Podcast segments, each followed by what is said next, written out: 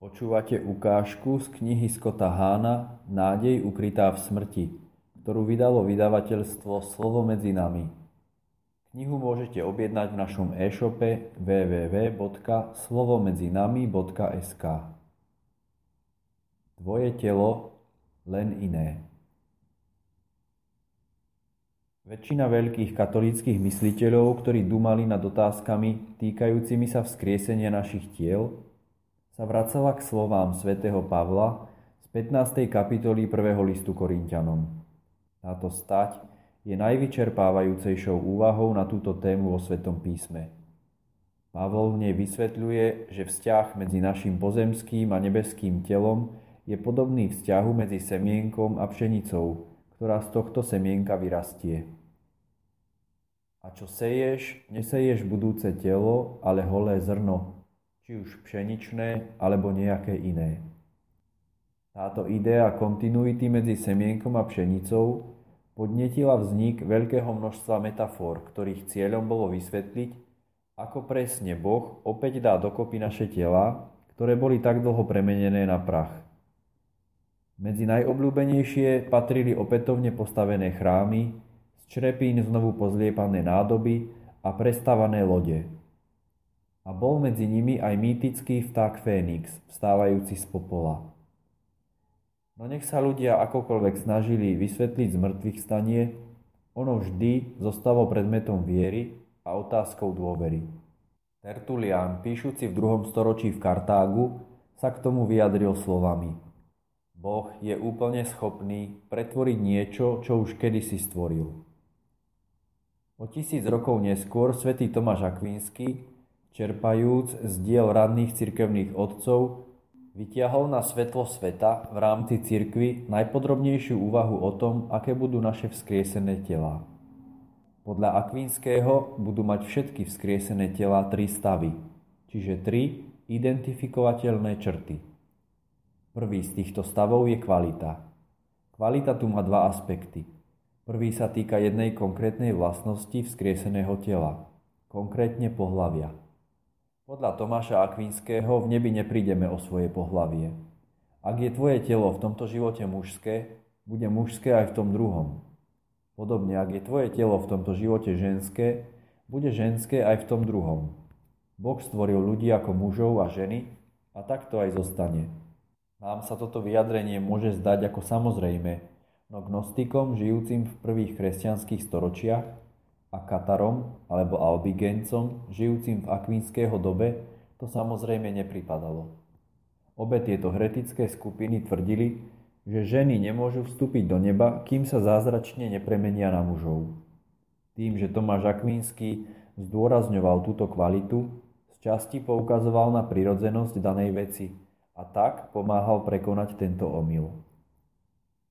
No táto kvalita má aj iný aspekt, a ten súvisí s tým, v akom stave alebo v akej forme bude naše vzkriesené telo.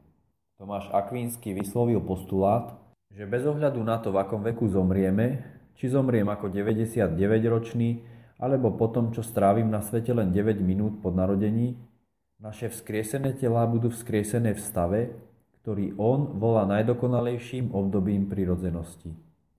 To znamená, že naše tela budú vzkriesené na vrchole ich fyzickej sily, zdravia a príťažlivosti. Druhým stavom, ktorý bude mať každé vzkriesené telo, je ten, ktorý Tomáš Akvínsky nazýva identickosťou. To znamená, že vaše telo bude stále vašim telom a vy budete stále sami sebou. Tá istá duša, ktorú máte teraz, sa opäť spojí s rovnakým telom, hoci vzkrieseným a osláveným, aké máte teraz.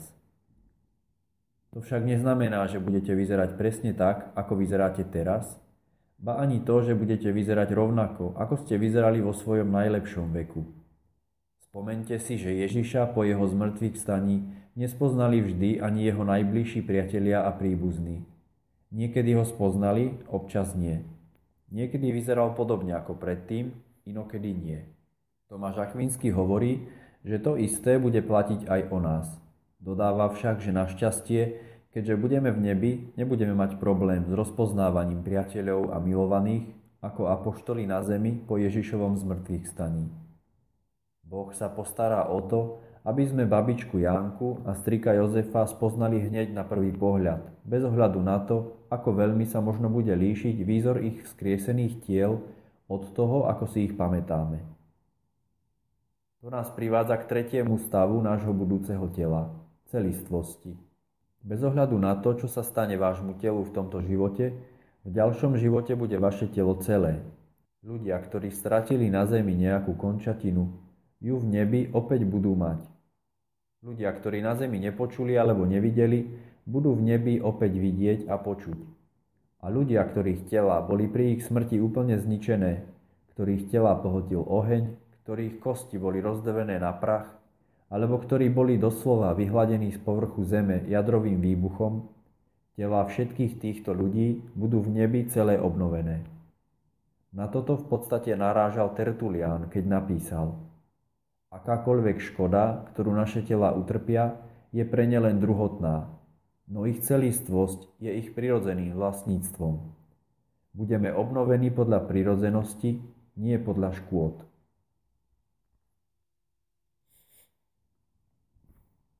Tvoje telo len lepšie. Všetky vzkriesené tela, tela dobrých aj tela zlých, budú mať rovnakú prirodzenosť, akú mali počas života na Zemi.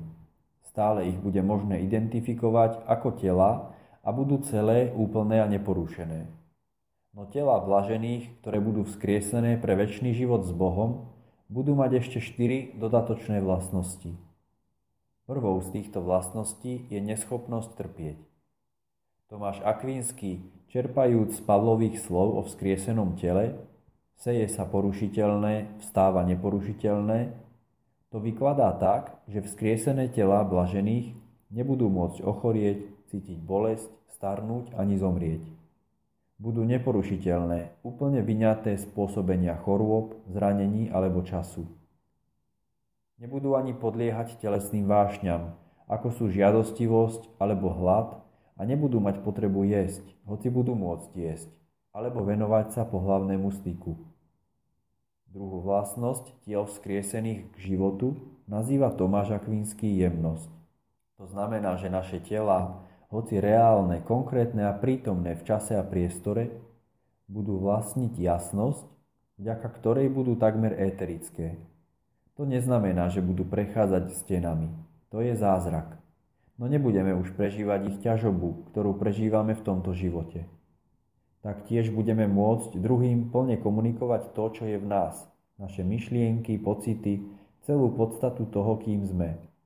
V budúcom živote zmizne všetko, čo nám v tomto živote sťažuje pochopiť druhých, alebo nám bráni sa s nimi úplne zdieľať. Tretou vlastnosťou, ktorú spomína Tomáš Akvínsky, je svižnosť. To znamená, že telo, ktoré sa zaseje slabé, stane mocné. Pod svižnosťou Nemyslí len to, že naše vzkriesené tela budú koordinovanejšie, než boli na Zemi. On tým chce povedať, že budú tak dokonale skoordinované, že pohyby najdokonalejších športovcov a najlepších baletiek na tento stav našich tiel môžu len z diaľky poukazovať. Naše tela v podstate budú vedieť vykonať čokoľvek, čo od nich budeme chcieť a budú to robiť dokonale. Budú vešať koše pri basketbale, robiť piruety preskakovať vysoké budovy alebo lietať vzduchom. Každú túžbu, ktorú máme v tomto živote, máme preto, že naše tela boli v istom zmysle stvorené na to, aby to robili. V nebi budeme toto všetko robiť s ľahkosťou. Svižnosť tiež znamená, že si budeme vedieť okamžite naplniť aj iné svoje túžby. Hneď budeme tam, kde budeme chcieť byť, okamžite budeme vidieť to, čo budeme chcieť vidieť Okamžite urobíme to, čo budeme chcieť urobiť. Ak v nebi zatúžite stáť na zelenej lúke, bude stačiť, keď na to pomyslíte a už na nej budete. Ak zatúžite uvidieť v nebi svojho pra, pra, pra, prastarého otca, tak ho uvidíte a hneď, len čo ho zatúžite uvidieť. Vaše telo bude v podstate cestovať rýchlosťou vašich myšlienok. Bude úplne podriadené vašej mysli, nie pozemským zákonom priestoru a času. Žiaden z pohybov tohto osláveného tela sa však nebude riadiť našimi rozmarmi. Každý pohyb bude inšpirovaný Božou múdrosťou a upriamený na cieľ, ktorým bude lepšie poznať a milovať Boha. Naším cieľom bude jasnejšie zjavovať Božiu slávu a zároveň hlbšie vnímať slávu Božieho stvorenia a krásu všetkých jeho svetých. Štvrtou vlastnosťou, ktorú podľa Tomáša Akvinského budú mať oslavené tela blažených, je jasnosť. V istom zmysle to znamená, že naše telá budú žiarivé. Doslova. Múdri sa budú skvieť ako jas oblohy a tí, čo mnohých priviedli k spravodlivosti, ako hviezdy na väčšie veky. Toto sa snažia naznačiť všetky obrazy svetých zo svetožiarov. Tieto obrazy však odrážajú len zlomok pravdy. V skutočnosti budú všetci blažení podobní Ježišovi pri premenení, keď mu tvár zažiarila sťa slnko a jeho odev zbelel ako svetlo. Tým svetlom je svetosť a v nebi bude mať svetosť každý. Svetosť z nás bude vyžarovať. Budeme ožarovaní zvnútra ohňom Božej lásky a táto láska nás pretvorí na doslova žiarivo krásnych. Jasnosť znamená však viac než len túto žiarivosť. Už tu na zemi naše telo vyjadruje našu osobu. Naše telo robí viditeľným neviditeľné pravdy o nás, no nerobí to dokonale. Cudzí človek sa nemôže pri pohľade na nás automaticky dozvedieť o nás všetko čo máme radi, čo vieme, ako sme trpeli alebo čo dokážeme urobiť. Napriek svedectvu nášho tela mnohé o nás zostáva zahalené, a to aj pre ľudí, ktorí nás poznajú najlepšie. Moju ženu Kimberly pozná lepšie ako ja jedine Boh. S výnimkou Boha poznám jej dušu lepšie než ktokoľvek iný. No napriek tomu všetkému, čo tu na zemi o nej viem, Stále je ešte oveľa viac toho, čo o nej neviem. No keď budeme v nebi a budeme mať vzkriesené tela, zmení sa to. Vtedy budem opravdivo poznať Kimberly a ona bude opravdivo poznať mňa. Všetci sa budeme takto poznať. Každý každého dokonale spozná na prvý pohľad. Naše tela, osvietené Božím svetlom, budú dokonale vyjadrovať to, kto sme. Každá rana a každá jazva, ktorú sme prijali z lásky k Bohu a priniesli mu ju ako obetu, bude žiariť slávou.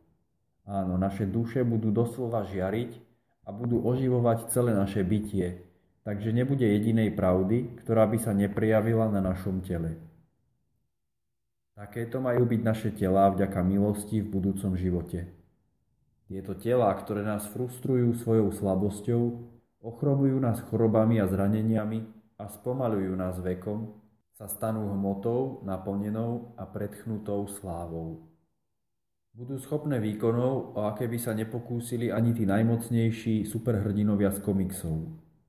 A budú vyobrazovať nás samých, ako aj Krista. A to dokonale, nádherne, jednoducho, navždy a v Božej prítomnosti.